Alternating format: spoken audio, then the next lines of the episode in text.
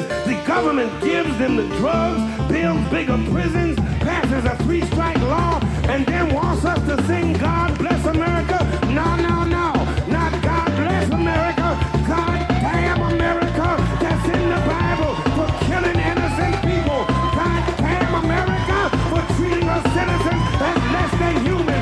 God damn America, as long as she tries to act like she is God and she is supreme. Hello and greetings the damned. Welcome to Bill Maher, Damn America.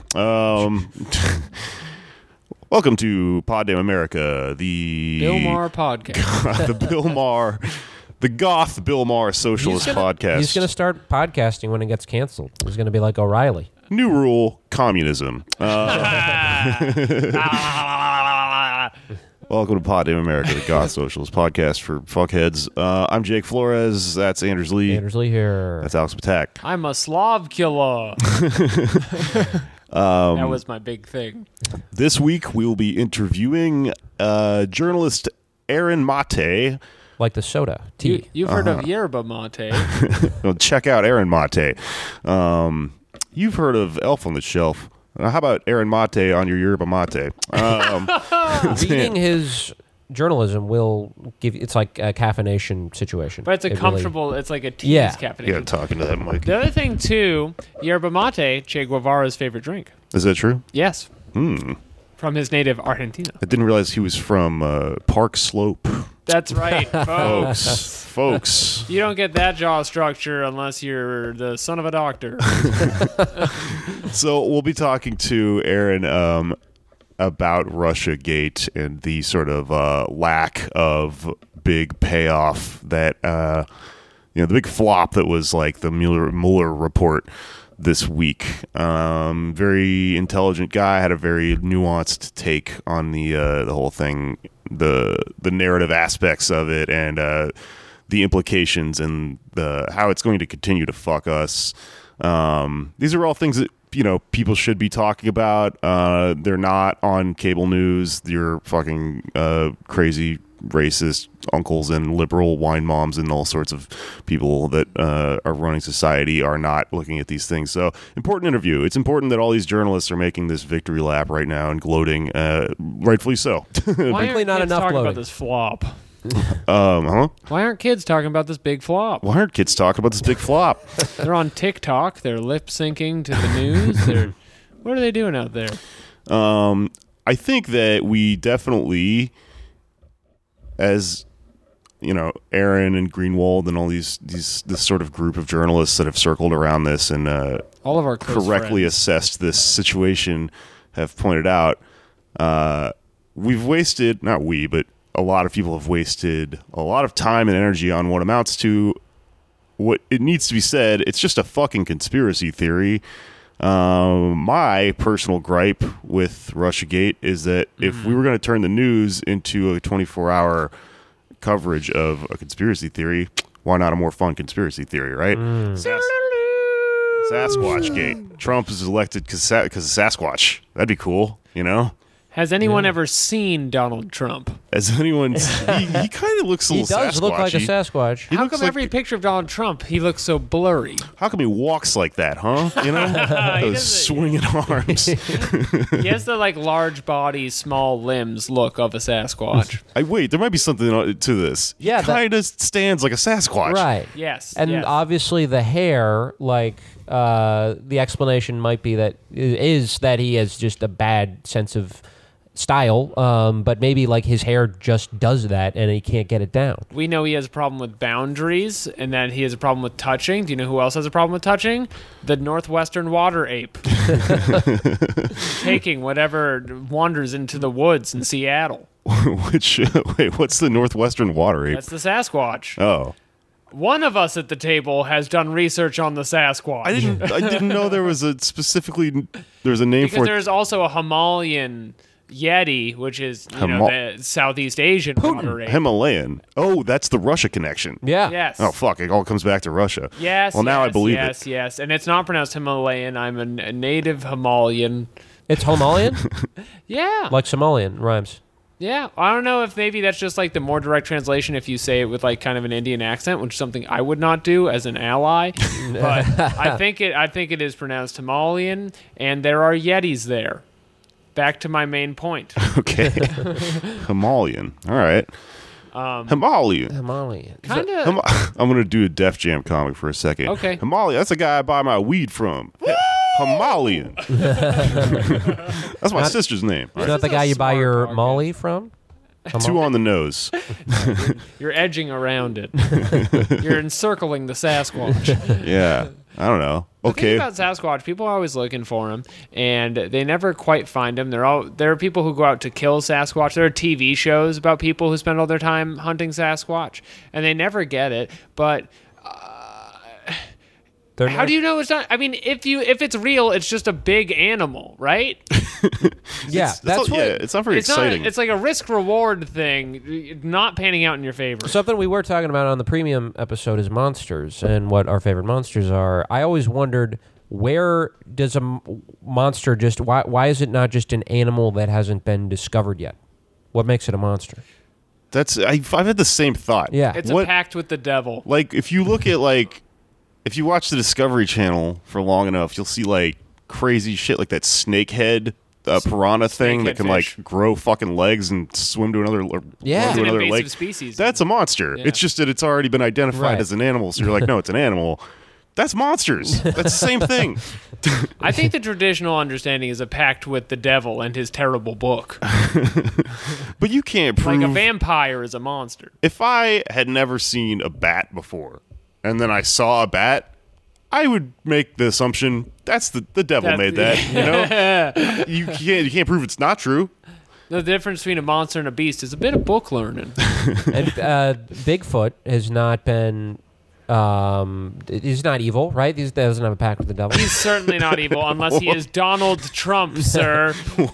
I just imagine someone, this podcast is like half politics, half really dumb. Someone like, turned to their friend you gotta listen to this smart, hard-hitting political show, Pod Damn America. And then somehow the second they turn it on is Anders going, Bigfoot is not evil. As we have been led to believe. There are many depictions of Bigfoot as a caring and a loving creature of the forest, but how do we know that those aren't produced by the same moneyed interests that gave us Donald Trump? You know what Bigfoot hasn't done? Released his tax returns. Where are Bigfoot's tax returns? He's not even a Democrat. Not a real Democrat. He's a wood ape. I thought he was a water ape. Whatever, man. Well, speaking of... It's not even fucking real. Speaking of Bill Maher, one of the only funny things Bill Maher has actually done is provoked Trump into suing him because he... during the birther conspiracy, wanted to get Trump's birth certificate to prove that he was not an orangutan. Oh, wow. We just recreated an episode of Bill Maher. Pod America, Bill Maher podcast.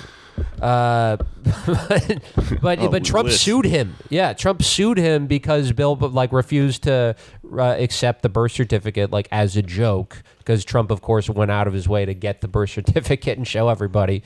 And then, I think he ended up dropping the lawsuit. His lawyer was just felt humiliated by it. But we should get that going with Sasquatch or Bigfoot. What's the difference? Those two are synonymous. Okay. Yep. Oh. Sasquatch was also part of the Canadian X-Men, I believe.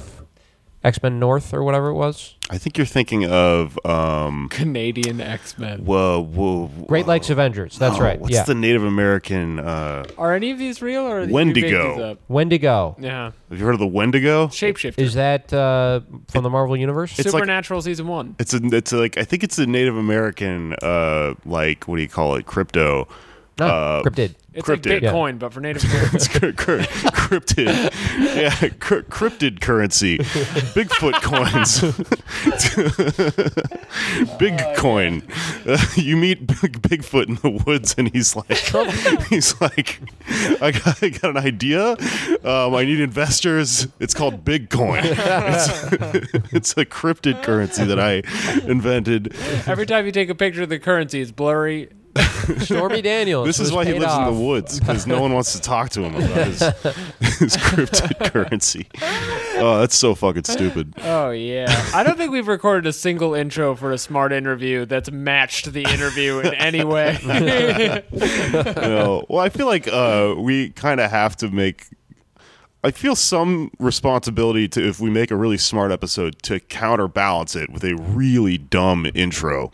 Yeah, like putting like a heavy rock in a sling or something. Yeah. Right. Pod Damn America, it's like the woman holding the two scales, and one of them is full of dumb shit like this, and then the other one is full of juicy facts for your brain. Right. And then you eat the scales. Mm-hmm. Hell yeah. You know what? I thought I had a big breakthrough earlier by saying that I was a Slav killer, like a Slavic Dracula, and that was, you know, our fear of Putin in Russia, and it was going to be a great tie-in to the episode and our goth theme. But then now that I've been thinking about it quietly for 10 minutes to myself, Dracula's already... I was going to say... He's already from there. Yeah. It's really hard for me to admit that. Dracula, yeah, actually, he could be involved in Russiagate. That's what's been missing from the liberal onslaught so far is, you know, Putin, he's a hitman, he's a liar, he's a deceiver. He drinks blood, he sleeps in a coffin, he can't be out in the day. Where are these hard-hitting propaganda tools? Russiagate ends with like a, how like people have lost their minds because of Russiagate. Like you just used to have a relative that was kind of just talked about TV shows they liked, and now you log on to Facebook and it's just like this wall of text that starts with like, okay, so in 1992 the dossier was handed from, you know, this person to this person. They go fucking crazy with like James Bond shit.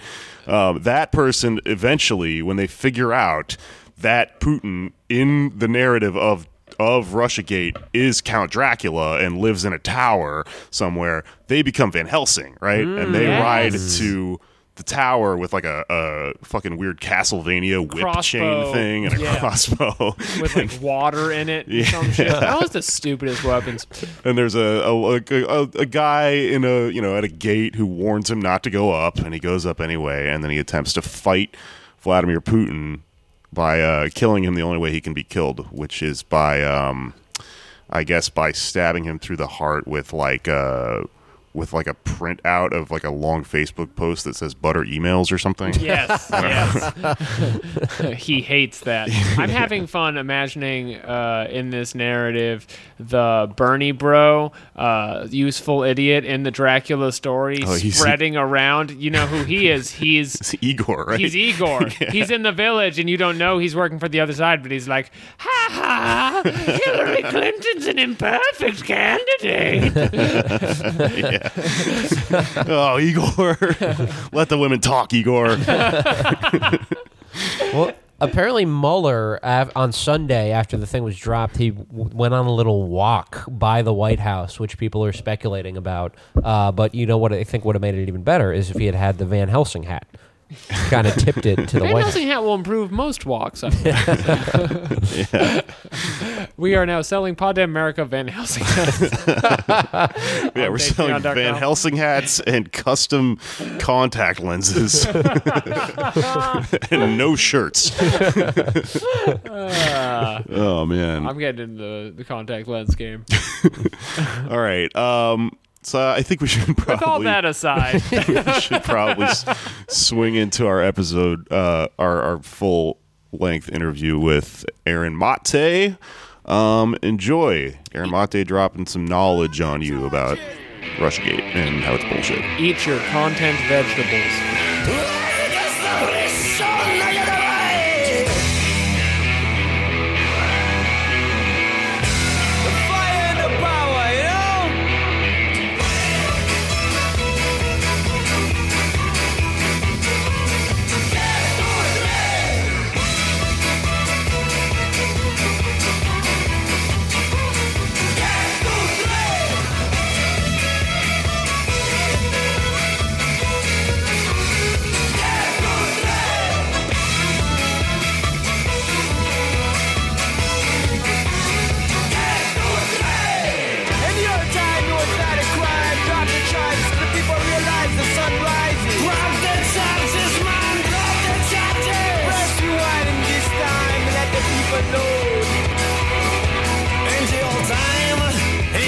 time.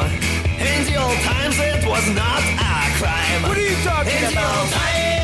In the old times, it was not a crime. All right, we are joined today by the controversial journalist Aaron Maté. Thank you for calling in, Aaron. Thanks for calling me controversial. Yeah, right. Disgraced journalist Aaron Maté. I've been dreaming of a day where I get to be called controversial, so I thought I'd bestow that honor on you. But we're talking today about like something that we really have not gotten into that much on the show, the Russiagate scandal. One of the reasons I never really cared that much about it is because, like, let's assume it's all true. Doesn't really change that much for me. Like the best possible outcome for any of this is President Pence. So that's just kind of been my angle on it. So and it's like also a very complicated series of theories about what may have happened with Putin, to the point where it's like the spy novel, as you pointed out. Like I have trouble following spy novels. I've trouble following complicated movie plots, so I just have kind of avoided it. But for listeners like me, I guess, what is Russiagate? What was the theory, and what did the Mueller report reveal? Well, first of all, I don't blame you for ignoring it because, as I've been saying from the get-go, the evidentiary basis for it was not there. And in the process, the fixation over it was sidelining much more important issues, I would say existential issues. But what Russiagate basically is this, it's a conspiracy theory. It's this notion that originated in the summer of 2016 that Donald Trump was working with the Russians in some sort of illicit conspiracy. That allegation was made in the Steele dossier, which is a piece of opposition research that was paid for by the Democratic Party. And it was also the subject of a counterintelligence investigation that was opened up by the FBI in July of 2016 on the basis of a very vague tip. So based on a very vague tip, the FBI opened up a counterintelligence probe of the Trump campaign and whether or not it had ties to Russia. And it resulted in being this 2-year fixation after Donald Trump won because nobody expected him to. But after Hillary Clinton's crushing defeat, her aides immediately decided that Russia was going to be the one of the culprits, along with James Comey, who they were going to blame for their loss, and that helped lead us to this 2-year-long fixation where Democratic elites like them and their partisans on cable news and many people in the establishment media, as well as, of course, people in Congress, especially Adam Schiff and Eric Swalwell and others, promoted this idea of Trump and Russia being in cahoots. And the special counsel that was appointed to investigate this, Robert Mueller, has just come back with his report. He submitted it. And according to the findings, a summary of the findings by Attorney General Barr, Mueller, to the surprise of none of us who followed the actual evidence and the actual developments, Mueller found that there was no basis for a Trump-Russia conspiracy. Okay. So it's a big nothing burger, as you've pointed out. What do you say to some critics on the left that say, like, obviously this isn't going to amount to anything, so why even bother trying to debunk it? You know, what the outlets like MSNBC, The New York Times, it's not like they're going to be reporting on substantive, consequential issues anyway. It's going to be, sort of, they're going to be repeating sort of U.S. imperialist talking points anyway. So why even go out of your way to debunk this? I agree that they're not going to be covering serious issues anyway, but, the argument that those of us on the left should just ignore it and let it die on its own, I mean, I can get that. I mean, it's like, and I don't fault anybody for not focusing on it. But in my case, I mean, I'm a journalist, which is a little bit different from, but I'd say it's actually very different from being a partisan activist. I mean, if you're a journalist, you're just supposed to follow the facts. And meanwhile, incidentally, as a leftist, and I don't hide the fact that I am, I think Russiagate had horrible consequences for the left because For example, looking at the Democrats, for example, what did it let the Democratic elite do? It helped them avoid the reckoning that should have happened after losing an election to Donald J. Trump. I think the most humiliating election loss in U.S. history. And it allowed them to avoid confronting their own failures, and which I think you cannot separate from their own failed neoliberal policies that so many Trump voters were duped into rebelling against. So basically, whereas I think Trump's victory should have led Democratic elites to say, you know, geez, what did we do wrong here? And the party overall to say, you know, how can we, what lessons can we draw? And maybe we should start challenging the corporate interests that our party is aligned with. It allowed them to basically put all that off by blaming Russia for their own failure. And in the process, you know, tainting people on the left who challenged the Cold War consensus as being Russian dupes. And so Jill Stein, for example, however you feel about Jill Stein, she was investigated by the Senate Intelligence Committee for collusion with Russia. And of course, she was painted as a Kremlin stooge. Bernie Sanders, he was constantly, because they could point to the fact that some Russian social media bots might have retweeted some things that said Bernie Sanders in it, that was pointed as an example of Bernie Sanders being boosted by Russia. So I think this thing was horribly consequential for the left. And of course, having mentioned the fact that the fixation on this overshadowed a discussion and sidelined, you know, a discussion of Trump's actual policies. And it kind of like undercut, I think, the potential to organize around those issues. Because if you look at, you know, some of the biggest protests of the Trump era, initially we had people go out to airports, right, in droves to oppose the Muslim ban. But that was very early on in the Trump presidency. And I think you can make – I can't prove this obviously, but I think you can make a strong correlation between the decline in activism after that and the rise of Russiagate, because so much of liberal left energy was channeled into this notion that Trump was a Russian conspirator and that Robert Mueller was going to uncover it. And that is why – one of the biggest protests of the Trump era was not about the tax cuts, this, you know, massive upward transfer of wealth, not about Trump's, you know, assault on health care, but about saving the job of Jeff Sessions. Yeah. Jeff Borgard. So the day after Jeff Sessions was fired, there was this massive, protect Mueller event across the country in Times Square and D.C. everywhere. Bigger protests for saving Jeff Sessions' job than for saving healthcare and for stopping the tax cuts. I mean, so to say that there weren't consequences here for the left, I think is missing all of these serious consequences that Russiagate caused. Yeah, and you know, I think your argument might be like someone has got to do it. Like someone's got to point this out and like actually go through the argument for why this isn't this is a conspiracy theory. But what have some of the professional repercussions been for you for having this argument? Well, there's people whose work I have respected in the past who have taken shots at me both in like subtweets and direct tweets. But I mean, you know, who cares? Jen Kirkman. I'm just kidding. You know, I actually used to really find Jen Kirkman's comedy when I was kind of like a comedy nerd. I thought she was really funny. And the most infuriating thing about her like post-Trump psychosis is that she was a good comic. She was. She had chops, man. Look at Stephen Colbert. Yeah. I mean anybody who grew up who was there for the era of the Colbert Report, like it's hard to watch.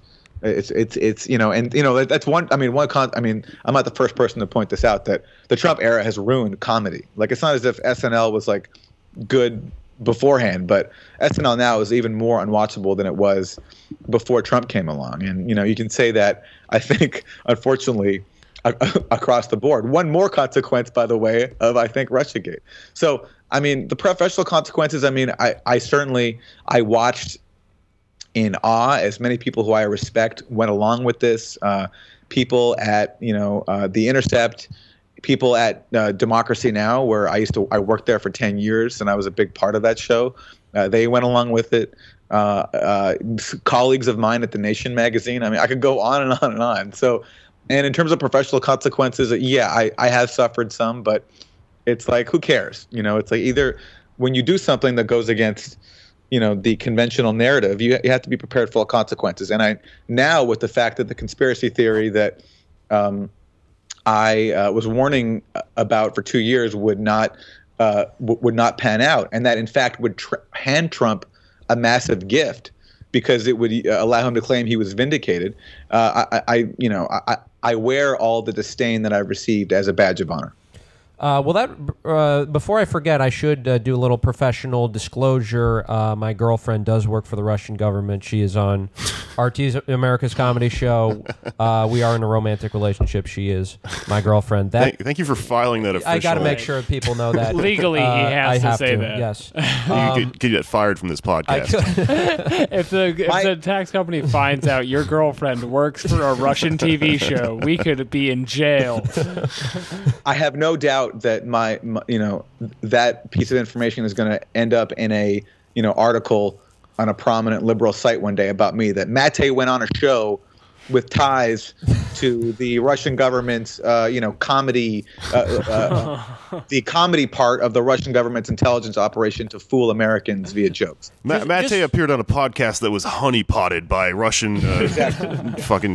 Whatever. Just make sure they stipulate the connection that it is my girlfriend. That, Maté engaged in hilarious measures. Oh man. But like any conspiracy theory, now we are seeing people are not gonna let this go. What are some of the things they are clinging to? The left, like the liberals, the Jen Kirkmans of the world. Like, what are they not happy about with the Mueller report? Well, first of all, there's the question of, is there a cover up? So, is Attorney General William Barr, is he misrepresenting the contents of Mueller's actual report? Even though Barr has already directly quoted Mueller.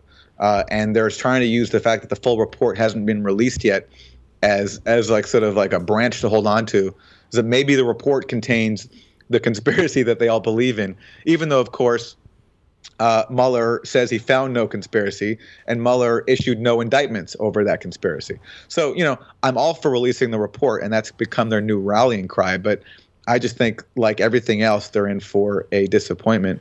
And we saw, Joy Reid on MSNBC say that the seeds of a cover-up are there, and that will, so that's just basically them coming up with a new conspiracy theory to cover up for the failure of the initial one.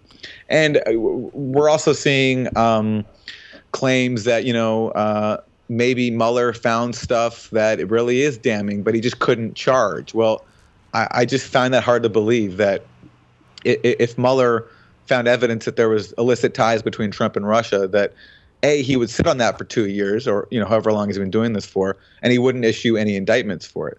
And also note that he also didn't issue any indictments for anyone who was interviewed about so many of the key pillars of the Trump-Russia conspiracy theory. So this June 2016 Trump Tower meeting, most of the key participants were interviewed, including Don Jr. and this kooky publicist Rob Goldstone, who wrote the email that everybody cites, and none of them were indicted for lying. And you think if there was a conspiracy to cover up, that Mueller, with all his powers, probably could have figured it out and at least gotten somebody on lying, but he didn't. And if you look at what we know about that meeting, it's not hard to see why. It's because this email that everybody cites, where Don Jr. said, "I love it," after he was told that the Russian government wants to help Donald Trump, it was written by a publicist, this guy Rob Goldstone, who now says, "I had no idea what I was talking about, and I was just basically, using publicist Puff to get the meeting for his client," who was like a mutual friend who of his and Donald Trump Jr.'s, who's like a Russian pop star,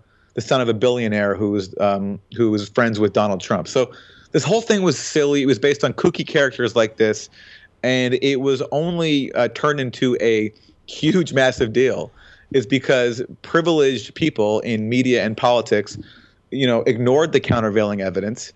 It was profitable for them to push it, to hype it up. It was good for MSNBC's ratings. It was good for failed Democratic elites to keep promoting this.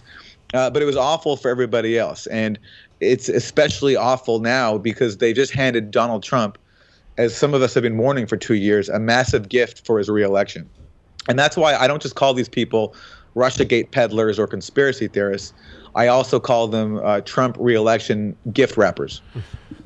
Just speaking in terms of this as like a narrative and sort of like a psychosis thing, something that's kind of occurred to me recently is that it is kind of oddly similar to the like the birtherism of sort of Fox News chuds around Obama during the Obama era, in that it, you know, as dumb as it is, it created a narrative that sort of like got them off the hook and let them stop thinking about anything else in any other way of, you know, organizing or addressing their own problems or whatever. It's created like a fantasy where, well, that person didn't actually get elected, therefore this didn't all happen or whatever. And when you look at the way that they've sort of you know, gotten accustomed to like moving the goalposts every time a new development happens that proves this is probably not really a thing, this Russiagate thing probably didn't really happen, I think it makes it all the more apparent what this whole narrative is motivated by. Because, like, you know, this bar thing happens and all of a sudden liberals are saying, well, you know, you can't trust this bar guy. You know, you can't trust these people that are conducting this investigation. But I mean, I think like counterfactually, let's say, you know, the investigation, you know, proved collusion. Well, then would they also be saying, well, you can't trust these people? You know, I mean, it's clearly, you know, dependent on whatever they already want to be true, whatever the confirmation bias is there, you know? I don't know. Yeah. So I think the analogy there to the birther movement is very apt for the reasons you describe, and also the xenophobic aspect, because this whole thing has been, you know, partly predicated on some really vile Russophobia. The Russians, according to James Clapper, are genetically predisposed to lying. Seriously, that's a serious quote. I mean, we're hearing constantly about how the Russians are this mortal threat to us. Russian social media posts are equivalent to Pearl Harbor and 9/11. I mean, it's almost like there's so many aspects to it that are just all part of this, like the biggest outbreak of collective liberal self-delusion that I've ever seen. I mean, way worse than I remember the Iraq War being.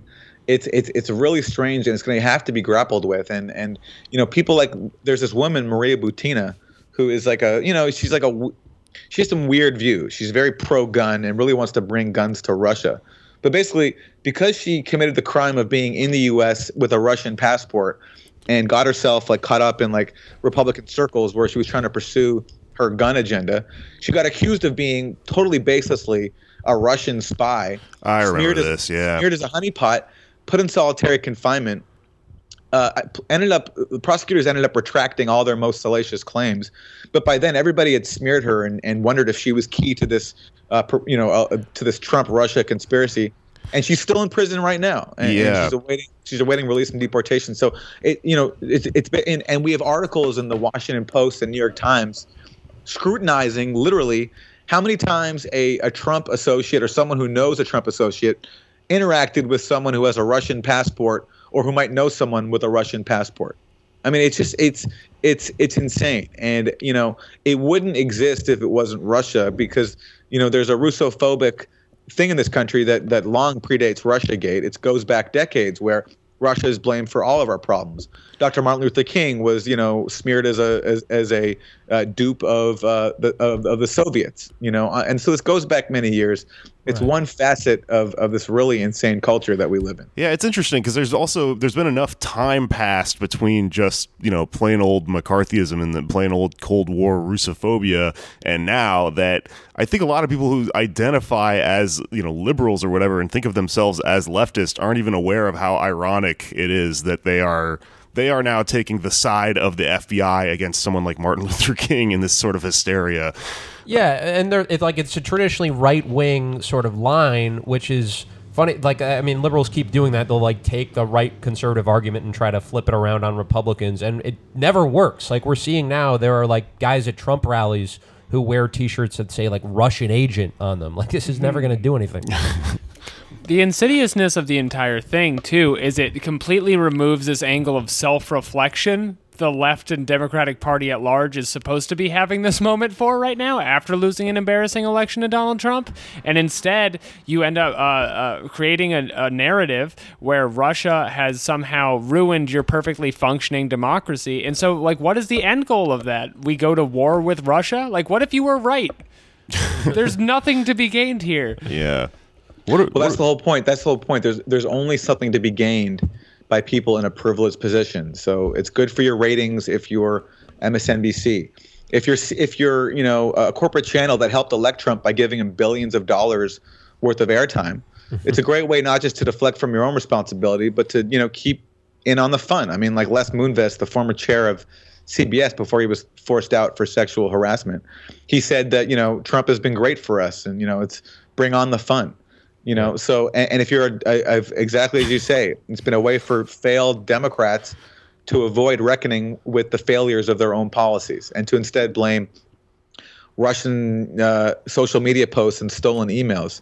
Let me read you an example. So, for example, David Axelrod, after these studies came out from commissioned by the Senate talking about the influence of Russian social media, David Axelrod said, "When you consider the narrow margins by which Donald Trump won Michigan and Wisconsin and poor minority turnout there, these Russian voter suppression efforts may have been decisive." So Axelrod is saying that because people of color didn't turn out for Hillary in Michigan and Wisconsin, he's literally blaming Russian Facebook ads that not only nobody saw, but even if anybody did see them, they weren't even about the election, at least the vast majority of them. And they were also stupid and juvenile. Yeah, and we talked about it on the show once. There was like an Instagram account called like Black Utainment or something that had like 300 followers. It's so stupid. Let me read you another quote. This is Hillary Clinton. She says, "The real question is, how did the Russians know how to target their message so precisely to undecided voters in Wisconsin or Michigan or Pennsylvania?" Quote. That's a literal quote from Hillary Clinton, the presidential candidate, blaming these stupid Russian social media posts for her loss in these key states, Wisconsin and Michigan, by the way, that she did not even campaign in. Yeah. I think that you brought up something at the beginning of this whole interview that does not really get mentioned enough because it's such a obvious this is where the fucking argument should start point, but this narrative was manufactured directly after the loss of the Clinton campaign to explain the loss of the Clinton campaign. You can follow the money there. It's not even a secret. I'm very curious about this because, not to get too off topic, but Aaron, your dad is a doctor and he writes a lot about mental health and studies that. I'm a big fan of his. What is his response to the Russiagate hysteria? He thought it was all bullshit, and you'll have to ask him. I don't want to speak for him, but okay. He does have. I think he definitely had some very valuable insights into the psychology behind it, how those who peddled it preyed on the vulnerabilities of people who were rightfully traumatized by Trump's victory. It was a convenient fantasy for many people. I mean, I don't blame anybody who's not in media or politics who bought into it because they were fed it constantly. And this was, if you trust your media, then this is what you're given, right? So I listen. I actually would love to hear more about what he has to say about it, but I just don't want to speak for him. Sure, that's fair. Just to speak in psychological terms, I mean, it is very. It's very, similar to the Roger Stoney sort of othering that Trump did of, Mexicans and Muslims and things like that. I mean, it's pretty simple. You just create a boogeyman that's the explanation for all of your constituency's problems so that they don't have to so they don't realize that the problem is actually you or just capitalism at large, et cetera, or whatever. I mean, they're not really reinventing the wheel by figuring out what confirms a lot of people's biases and what helps them sleep at night or whatever. It is kind of fun. We get our own Alex Jones conspiracy theory, and you don't have to wonder why didn't Hillary Clinton go there. You just go, there were men in tracksuits spotted in Michigan polling places. I mean, I keep beating this point to death, and it's really not that. It's pretty obvious, or it should be at least. But I mean, liberals, they're just, we all laughed at Fox News people for so long. You had a racist uncle or something at Thanksgiving, you'd go, wow, this guy's lost his mind because of this cable news network. And now it's really ironic how how the shoe is on the other foot, or it's on both feet now. We're all Fox News watchers. Like, you know, liberals are no better than people that were driven insane by Fox News. What does the Fox say? It says what the...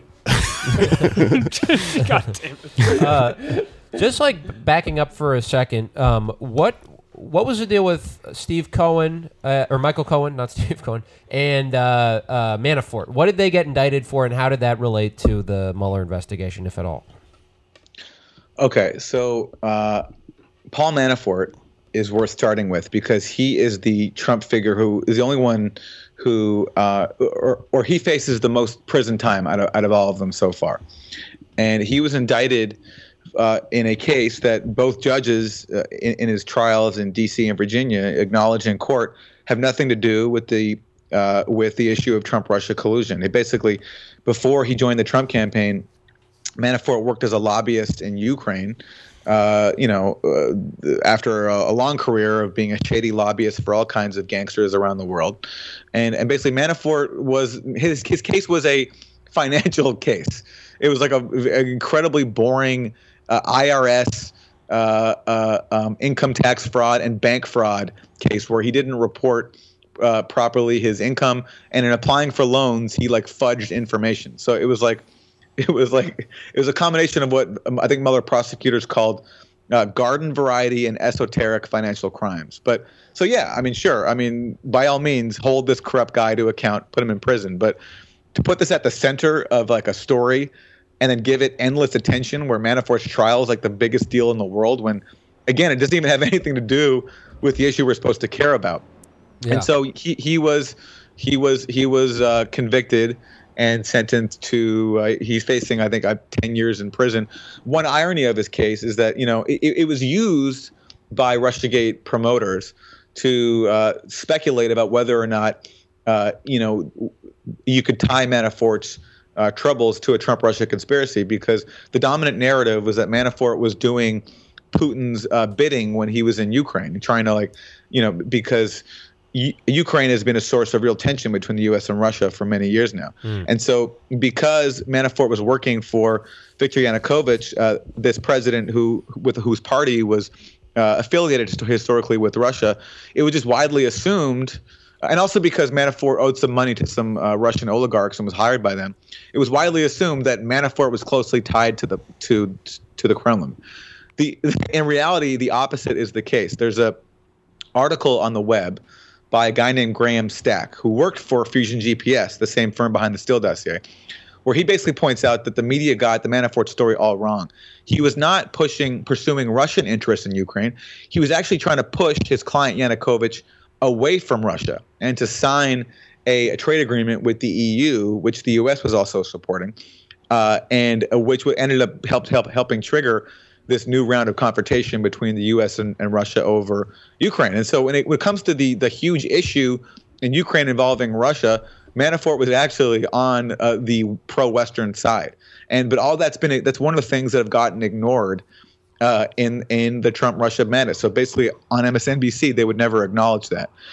In the case of Michael Cohen, he faces prison time as well, and he's been sentenced. But the bulk of his case has to do with hush money payments over Stormy Daniels, right? And that you know came in part from Mueller, because Mueller referred his case to the Southern District of New York. But there's nothing there about a Trump-Russia conspiracy. The Russia angle comes with Cohen lying to Congress about his contacts and his efforts to build a Trump Tower in Moscow. And that's another case where, you know, this was treated as a huge pillar of the conspiracy theory. But if you look at the actual facts, they undermine the conspiracy theory because, A, this Trump Tower Moscow never came anywhere near getting off the ground. All the Trump organization did was sign a non-binding letter of intent. No money ever changed hands. No financing was ever secured. No Russian government approval was ever secured. Cohen's only contact with the Russian government was basically him calling the Kremlin press office, them calling him back and saying that they couldn't help him out. Sorry. And so if anything, that's another case where if Trump and Russia are in cahoots, then why does this deal go nowhere? And Cohen also says in his congressional testimony that Trump never expected to win the election and was using his campaign as a big branding opportunity, which makes perfect sense to me. And it makes perfect sense that that helps explain why Trump was saying nice things about Vladimir Putin, is because he wanted to build this big Trump Tower Moscow, which he even tweeted about a few years earlier. So, yeah, like we know that Trump is a corrupt, shady individual. And that's, sure. I mean, no doubt. But that has not been the question of this two-year fixation. The question was whether or not there was a conspiracy between him and Russia. And, things like Manafort and Trump Tower only serve to undermine that. Yeah. So the Mueller report so far has shown that there is not substantial evidence that there's collusion between the Russian government and the Trump campaign, but there is arguably some evidence for collusion with another foreign power, and that's the Israeli government. What is the case for Israelgate, I guess? Israelgate is the only actual credible case that we know of so far when it comes to serious Trump collusion with a foreign government. Right after the election, Trump's victory, Michael Flynn, the incoming national security advisor, he made a series of phone calls to his Russian to the Russian ambassador at the time, Sergei Kislyak. And the very first order of business that Flynn undertook was calling Kislyak to ask him to veto a measure at the UN Security Council that Barack Obama had decided on his way out that he would let pass. And it was a measure basically criticizing Israeli settlement activity in the occupied territories. And Obama, for pretty much the first time of his presidency, had decided, now that he was in a position where he was leaving anyway, that he wasn't going to veto it after vetoing so many other measures critical of Israel before. Mm. And around that time, both Benjamin Netanyahu and Sheldon Adelson asked the Trump camp to do what they can to stop that measure from going through. So after that collusion, that was the Trump campaign's highest priority at the time, according to the Wall Street Journal. And Flynn tried to convince Kislyak to veto the measure. And an act that further undermines the case for Trump and Russia being in cahoots. Russia ignored it, and that measure ended up passing at the UN. So that is the genesis of Israelgate. And then there's contacts between Israeli firms and the Trump camp and, offers of social media help. But it's like, that thing at the UN is a documented case of collusion where at the world's highest international body, the UN Security Council, the Trump campaign tried to undermine the outgoing U.S. administration on its policy. So now with Trump in office, if he is a Russian agent or asset, you would think he would want to ease tensions militarily, economically with Russia. Has that been the case, or has he inflamed them? That is one unfortunate consequence of Russiagate, is that this drive to prove that Trump and Russia are in cahoots has de-incentivized those promoting that notion to acknowledge the incredibly scary developments that are happening before our eyes, where Trump and the people around him, especially after John Bolton came into his cabinet, are taking a series of reckless steps that are escalating tensions with the world's other nuclear power. Like, it can't get any more serious than this, but yet all this stuff gets ignored. So, for example, Trump bombed Russia's ally in Syria, Bashar al-Assad, twice, something that Obama never did. Trump is right now trying to overthrow Russia's ally in Venezuela, Nicolas Maduro. Trump has torn up the INF Treaty, this like pillar of international security. It's a vital arms control agreement. And then now basically setting off a whole new nuclear arms race. Trump is trying to stop a vital Russia-German gas pipeline, so much so that he's threatening sanctions against the pipeline. He's increased U.S. war games and troop presence on Russia's borders. And all this stuff has seriously escalated tensions between these two nuclear-armed powers. But how often do we talk about that? How often is that focused on MSNBC or CNN? Yeah. How much activism is there around that? I mean, literally, these things threaten human extinction, because it's not good to have increased spending on nuclear weapons, which, by the way, is what Trump is also doing. He's increased spending on nuclear weapons and the military. And if you look at his strategy documents, they say that, you know, great power competition is now our number one priority. This was James Mattis, the adult in the room, saying this. And Russia and China are our biggest threats. So as we're worrying about whether or not Trump is taking orders from Putin, and we're mad that Trump says nice things about Putin in public, right in front of our eyes, Trump is pursuing incredibly reckless policies. Oh, by the way, including selling arms to Ukraine that Obama would not do, which is all the more ironic because one aspect of the conspiracy theory is that, like, it's alleged that the Trump campaign changed the RNC platform to, like, be soft on Russia, which is a huge misinterpretation of the actual facts. Even if it were true, it wouldn't matter because the RNC platform is useless. But this platform deals with sending weapons to Ukraine. And for all this talk about what happened with the platform, when Trump came to office, he sold the arms to Ukraine. And yet for some reason that doesn't disturb this idea that Trump is doing Putin's bidding. So it's just one more crazy aspect and one more scary development that resulted from this focus on Trump and Russia. Yeah. And you alluded to this a little bit earlier, but Trump is already taking this up as, you know, a campaign talking point against the Democrats in 2020. How do you think he's going to continue to do that? And how should the Democrats or the left push back against that? Okay, I'm going to be a little bit corny. Okay, sure. And I'm going to quote something that I wrote in April 2017, and I'm not saying this to gloat. But I'm really not. Like, I'm saying this because, you know, this week where Mueller rejects the conspiracy theory is not a victory for anybody but Donald Trump. And that's something we've been, you know, a small number of us who've been paying attention to this and writing about it have been warning about for 2 years. Glenn Greenwald, Matt Taibbi, Max Blumenthal, and others. So I wrote in The Intercept in April 2017, what if the allegations are ultimately disproved or go nowhere?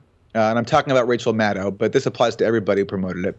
Maddow and like-minded, influential liberals will have led their audience on a fruitless quest, all the while helping foment anti-Russia sentiment, channeling Democratic Party energy away from productive self-critique, and diverting focus from the White House's actual policies. Trump would be handed a further gift via the damaged credibility of his enemy, the media responsible for holding him to account. So this is an outcome, you know, I've been warning about for a long time. And I want to stress this because for a long time now, detractors, including people on the left, like Ryan Cooper, for example, whose work on domestic issues I otherwise respect, have said that we're defending Trump and we are somehow apologizing for him. Well, but I think these people have it in reverse by promoting a conspiracy theory, putting so much energy into it, raising expectations that it would pan out. These people who bought into it have now handed Trump a massive re-election gift because now, after saying no collusion for, you know, 2 years, now he can claim an actual legal vindication for it in the fact that Mueller did not allege collusion and basically found no collusion. So this is a huge gift for Trump that he will exploit. And, you know, on top of that, I think people who were bought into Trump and Russia forgot that, you know, this got excited by the idea of these investigations like Mueller's and Congress now in the House bringing Trump down. But they forgot that Republicans can launch investigations, too. And unfortunately, when you look at the origins of the Trump-Russia investigation, I spoke about it a little bit earlier, but there was some shady stuff going on in the FBI in terms of their decisions to open up this investigation, to use the Steele dossier as evidence for getting a surveillance warrant.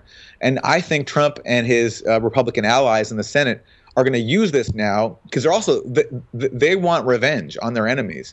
So they're going to launch an investigation. And I think unlike the Mueller probe, it's going to uncover actually damning stuff that Trump can then use to, you know, bolster his claim of being, you know, the subject of a witch hunt.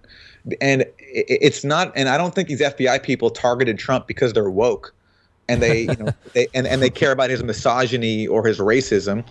They were alarmed that he was saying nice things about Vladimir Putin. And that basically conflicted with their Cold War way of looking at the world.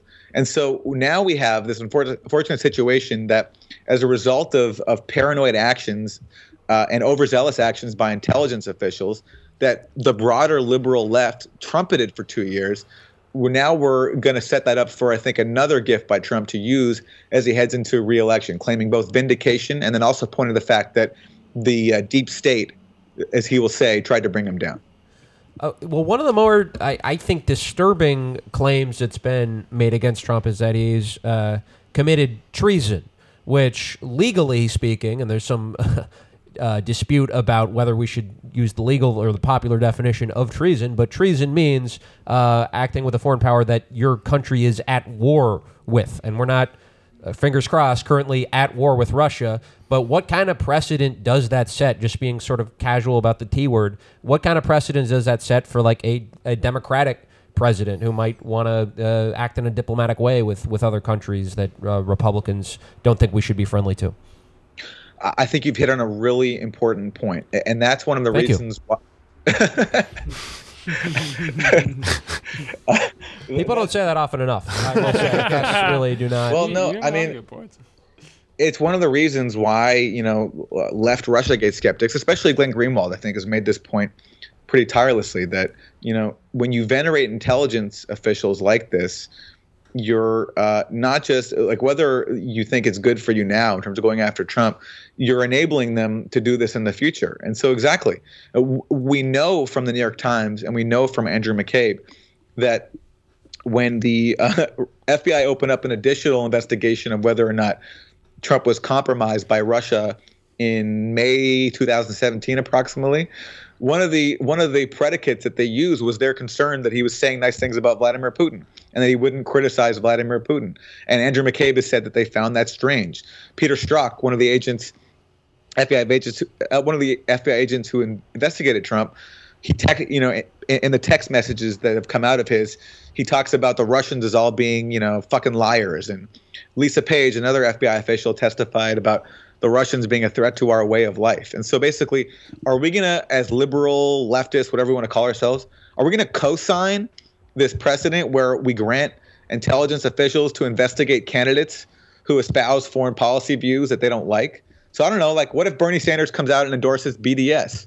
Or Bernie Sanders says that, you know, I don't want to be overthrowing governments around the world. And you know what I mean? Whatever it is, like it's an insane, like whether, I mean, you don't have to like Trump to be opposed to the kind of precedent that Russiagate has set for investigating political candidates for their political beliefs. Right. It's all the executive powers that everyone was really happy to allot onto Obama that then got transferred to Trump, like the DACA stuff and stuff like that. It's like look at the big picture. It's just going to come back around and the gun's going to be pointing at you at some point, you know? Yeah. Exactly. So are you going to keep keeping up with the Russiagates maniacs, like whatever their latest thing is, or are you going to move on to a different story? What's your plan going forward? I'm writing a book that, you know, is based on the idea that, you know, Trump's election, Russiagate, and this whole two-year thing we've gone through is the result of a privilege protection racket in which, you know, our politics are shaped – PPP. Our politics are shaped by, you know, a political media class who protect their privilege above all else. And that's why I think we got Donald Trump to begin with, is because he duped enough people into thinking that he would undo the neoliberal policies that destroyed so many people's lives. And that's why we got Russiagate, because the same people responsible for those policies needed an excuse and needed a mechanism by which to sustain their own privilege, which, if they were serious about Donald Trump, they would rethink and they would start taking on the same corporate interests that they actually represent. So I'm working on that. And look, I mean, as long as especially there's no accountability from the media and political class and they keep peddling the conspiracy theory and they keep deflecting, I mean, look, I'm on this beat. I do other things. When I was at the, you know, I spent 10 years at Democracy Now, and most recently I was at The Real News, and I'm launching something else soon. And there I covered many issues, domestic and international. So I mean, people, I've been accused by some people of just covering Russiagate, but they're forgetting all the work I've done elsewhere. It's true that at The Nation magazine I've just written about Russiagate, but that's my beat there, and I make no apologies for it, especially given that, you know, everything that I warned about has, I think, borne out this week with Mueller rejecting the conspiracy theory that so many people believed in. All right, Aaron Maté, where can people find you? I'm on Twitter at Aaron J. Maté. Great. Well, thanks for coming on Pod Damn America. Pod Damn America. I love that name, by the way. Thank you so much. I absolutely detest the podcast that inspired it. So I salute you guys. Thanks. All right. All right.